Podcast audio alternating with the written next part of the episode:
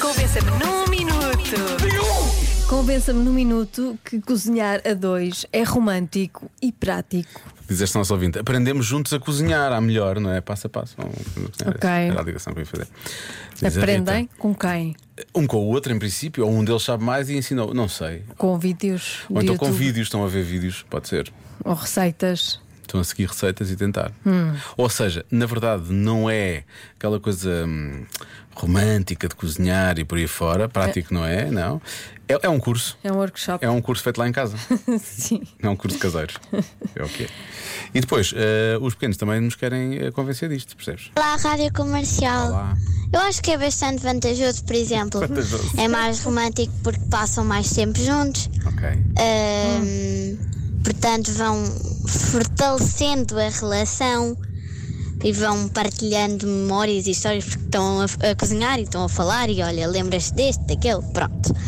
E depois também é bastante prático porque poupam tempo porque estão a cozinhar os dois. Podem estar a cozinhar com- comidas diferentes ou então a mesma, mas poupam mais tempo. Beijinhos! Muitos beijinhos. Que idade tem esta nossa ouvinte? Não faço ideia, não está aqui escrito, não é? Mas é. Para já adoro o português dela.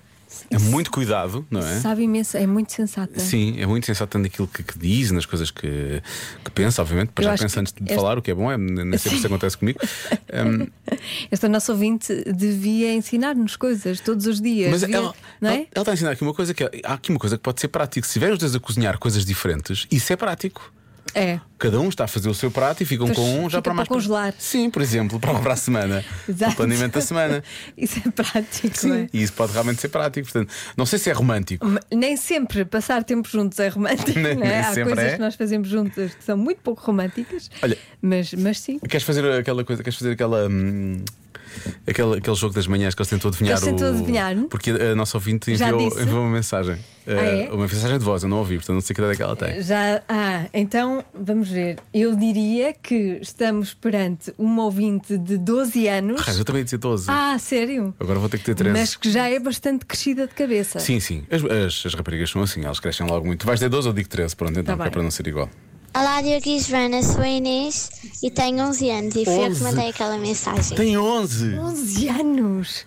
Espera aí. Oi Inês, sem pressão, mas o futuro do mundo está nas tuas mãos, percebes? Inês, eh, eu tenho um filho de 10 anos. eh, Não se estava à calhar espera. daqui a uns Não anos estava à vamos espera de combinar isto que acontecer. Não estava à espera disto acontecer. eu quero uma nora assim, com este nível de sensatez. Eu preciso. Eu preciso, percebes? Para mim. Sim, sim, é sempre, Para mim. é sempre para os Para a pais. minha na verdade. vida. A última coisa que eu estava à espera de ver acontecer neste programa era um casamento combinado.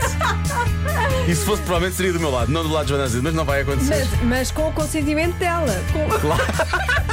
Claro, não do Francisco. Que se lixe. Já se faz tarde com Joana Azevedo e Diogo Beja.